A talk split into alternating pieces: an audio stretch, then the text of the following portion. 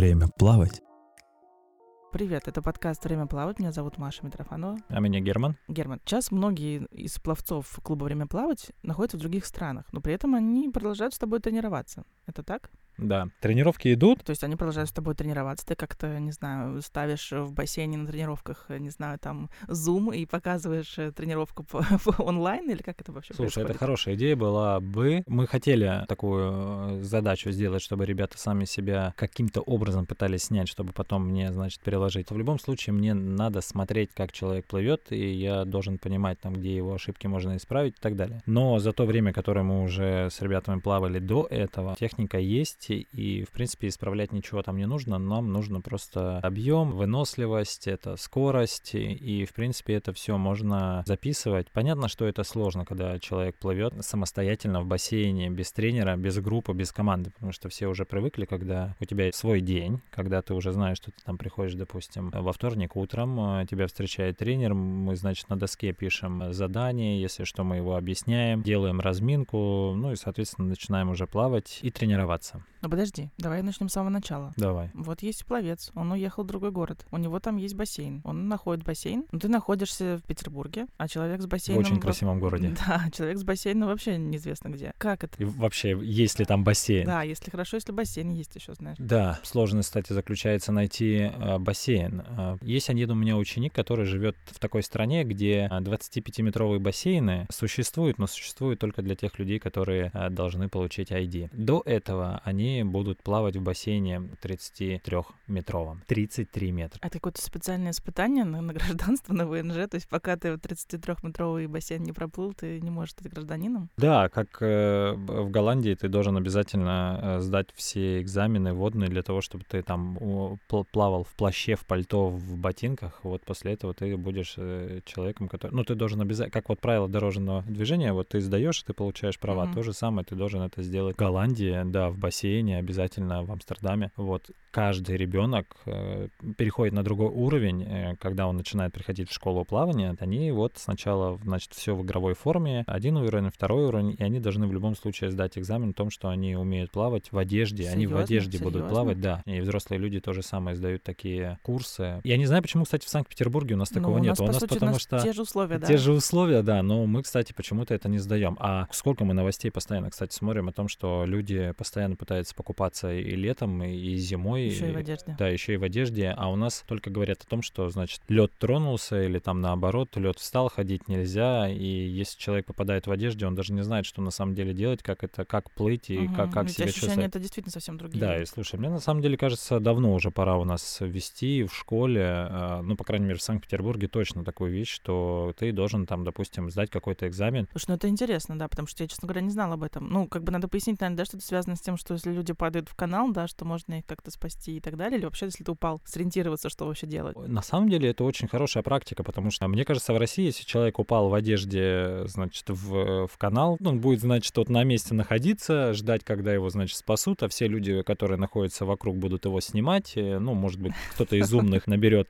спасателей, а так, да, человек почему-то вот, ну, просто стоит на одном месте и ждет. Может быть, он просто хочет попасть в новостную ленту, не знаю, там, Питер двадцать четыре или что что там есть, это типичный Питер. В общем, э, дело в том, что, да, есть такое, что, э, значит, в Амстердаме ты должен обязательно сдать вот такие вот э, правила. Это у нас в России, э, в Санкт-Петербурге, Москве, и там, допустим, люди на удаленке могут и в России, допустим, уезжают просто из нашего города в другой, и они могут найти нормальный бассейн двадцатипятиметровый или там пятидесятиметровый. Но в других странах действуют э, такие бассейны, как тридцать три метра. И самое интересное, он может работать как двадцатипятиметровый бассейн только у утром, там, с семи до восьми, а потом его опять разворачивают на тридцать три метра, и ты начинаешь... А с чем это опять... связано? Если утром ты плаваешь в двадцатипятиметровом бассейне, он будет как профессиональный, mm-hmm. а, а потом он будет уже как лягушатник и все остальное. Поэтому мы о таких нюансах узнаем только тогда, когда мы начинаем переезжать и путешествовать. Ну да, действительно, потому что об этом, ну, по-другому никак и не узнаешь. Потому что даже я знаю, что многие еще бывают в путешествиях, когда есть какие-то подготовки к соревнованиям, и кто-то в путешествии иногда тоже находит в этом городе, где находится бассейн, но это такое разовое посещение, да, которое никак не связано связано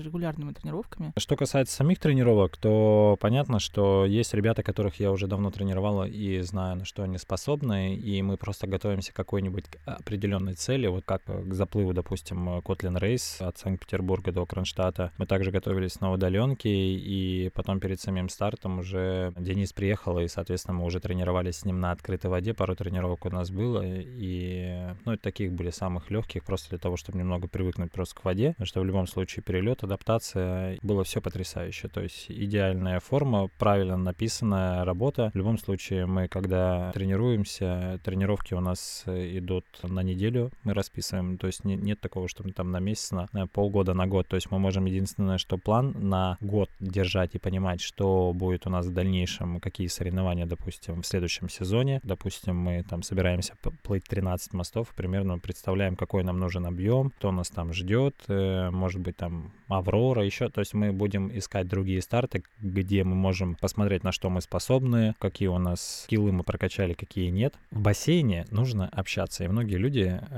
даже в других странах могут даже попросить тебя, давай там проплывем вдвоем на скорость, допустим, быстро там, не знаю, заплыв на полтинник сделаем быстренько и все. И такие случаи есть. Часто мои ученики присылают, когда они там с кем-то зарубились, и как они говорят, что они там кого-то наказали и так далее. Боже, это как, знаешь, это как на светофоре две машины, да, и одна быстрее другой. Да, да, примерно. И это, это хорошо, это на самом деле приятно, потому что, ну, плохие люди на самом деле в бассейн не ходят плавать, и особенно те, кто именно плавает и тренируется, ну, не просто там, допустим, рано утром, когда бабушки... Мы, кстати, нашли формулу, почему утром и куда идут бабушки со всеми сумками. В бассейн!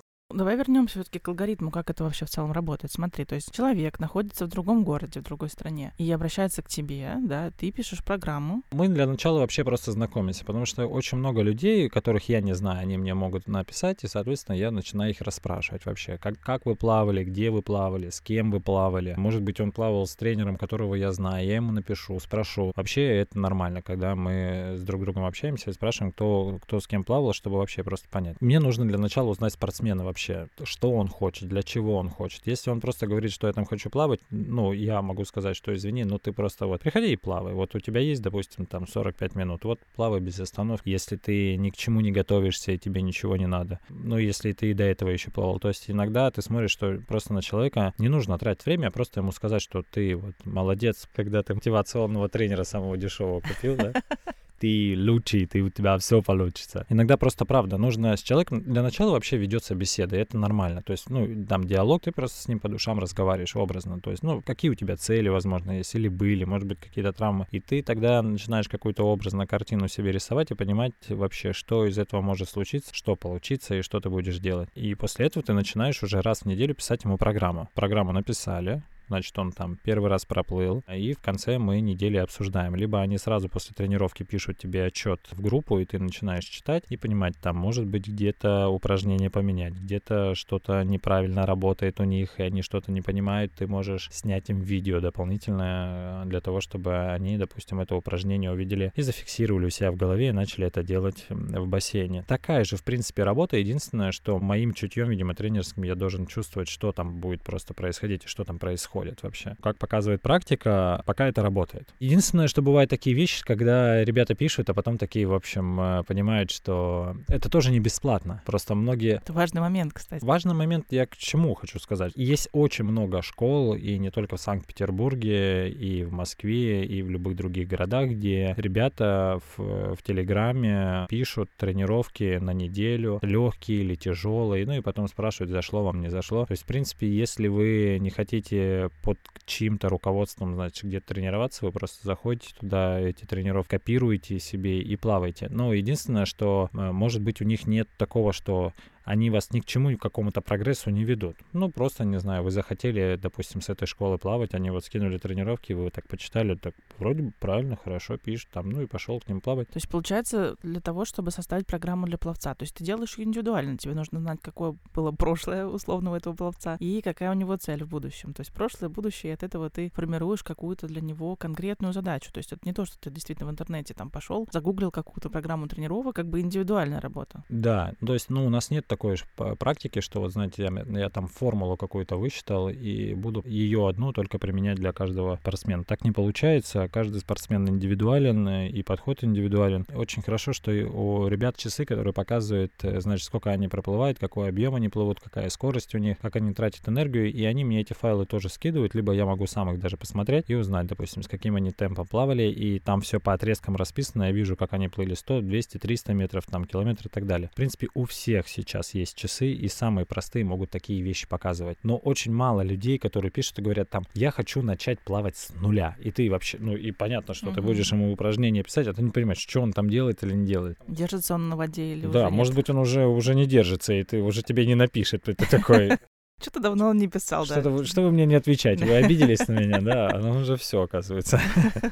Вот, поэтому я считаю, что эта работа очень действенная, что это рабочая схема. Понятно, что это просто тяжело, когда ты один просто приходишь и плаваешь. Понятно, что ты знаешь, что у тебя есть тренировка, что тебе ее написал тренер, что ты исследуешь, что ты можешь поплавать еще рядом с товарищем, даже незнакомым просто спросить, может, там с кем-то посоревноваться, еще что-нибудь. Когда ты просто привыкаешь к команде плавать. Но есть и такие люди, которые не хотят как команды, как таковой, не хотят, чтобы ходил тренер и вот это все комьюнити, сообщество. Им нравится, что вот конкретно задание написали, он пришел, отплавал, очень довольный, а может быть недовольный, пишет тебе комментарии, плохой или хороший, и ты начинаешь дальше работать. То есть в любом случае с каждым это происходит индивидуально. Но набрать тоже нельзя очень много, то есть ты не сможешь там, ну не знаю, сто человек вести. Mm-hmm. Это нереально, потому что, во-первых, ты многие вещи можешь просто забыть, там даже если ты в переписке будешь вспоминать, все равно это все очень точечно. Самое, наверное, важное, это если, э, когда человек к тебе приходит, он приходит самостоятельно. То есть он такой, значит, посидел, сварил у себя в голове, что значит я хочу плавать, что настало время, я хочу участвовать в соревновании, либо просто плавать. Он уже до этого умел плавать. Это я, мы сейчас говорим, чтобы вы все понимали про онлайн-тренировки, да? Да. Он созревает к этому и говорит, все, хорошо, пишет мне, мы, значит, с ним начинаем общаться, выясняем, что он хочет, что я могу, значит, ему предложить, и после этого мы начинаем с ним уже тренироваться, я ему пишу программы, там, спрашиваю, как его самочувствие, мне пишет ответную. После того, как он это все проплыл, самое важное, что человек самостоятельно приходит к тренировкам, мы не зовем его с баннерами, значит, транспаранты, мы не свистим, мы не набираем людей, человек самостоятельно пришел плавать, и это очень важно, вот это желание, желание начать тренироваться. Вот если оно у тебя есть, то понятно, что тренер будет тебе помогать его все-таки удержать. То есть если ты уже пришел, он тебе говорит, ну вот, давай не бросать. Одна тренировка прошла, ты уже, то есть ты уже не хочешь плавать, ты устал. Так не бывает, надо перетерпеть и все. То есть желание тренироваться у спортсмена обязательно должно сохраняться. Ну и ты должен поддерживать это желание, а не так, что там шесть по полтора сделай и все там. Ты всегда должен поддерживать вот этот спортивный интерес. Это, наверное, самое важное. Слушай, а если ты из тех, кто сейчас нас слушает, захочет тоже обратиться к тебе, можешь он тебе написать? Или у тебя все сто мест занято? Вообще можно написать, конечно, спросить. Может быть, где-то там, конечно, свободное место и можно найти, но в любом случае каким-то советом, либо просто перенаправить к другому тренеру тоже можно. То есть здесь нет такого, что человек пишет, и он попадает в какой-то тупик. То есть у меня есть ряд знакомых ребят, которым я могу отправить учиться. Так и происходит общение, повышение навыков у спортсменов и вообще вот в этой всей сфере плавания. Да, у нас есть секрет, мы никому ему не расскажем. Я знаю, как делать правильно грибочек. Ножками и ручками. Все это вот. Все. Только я знаю. У меня есть секрет, который никому я не расскажу. Приходите. Все. И все остальное это платно. То есть я должен сначала сказать, что да, а потом, значит, заплатить там определенное количество. Нет, конечно, пишите, мы всегда вам поможем, ответим, пишите мне, Маше, в группу, в Инстаграм, в Телеграм. Все контакты будут в описании. Это был подкаст «Время плавать». Меня зовут Маша Митрофанова. А меня Герман. Время плавать. Время плавать.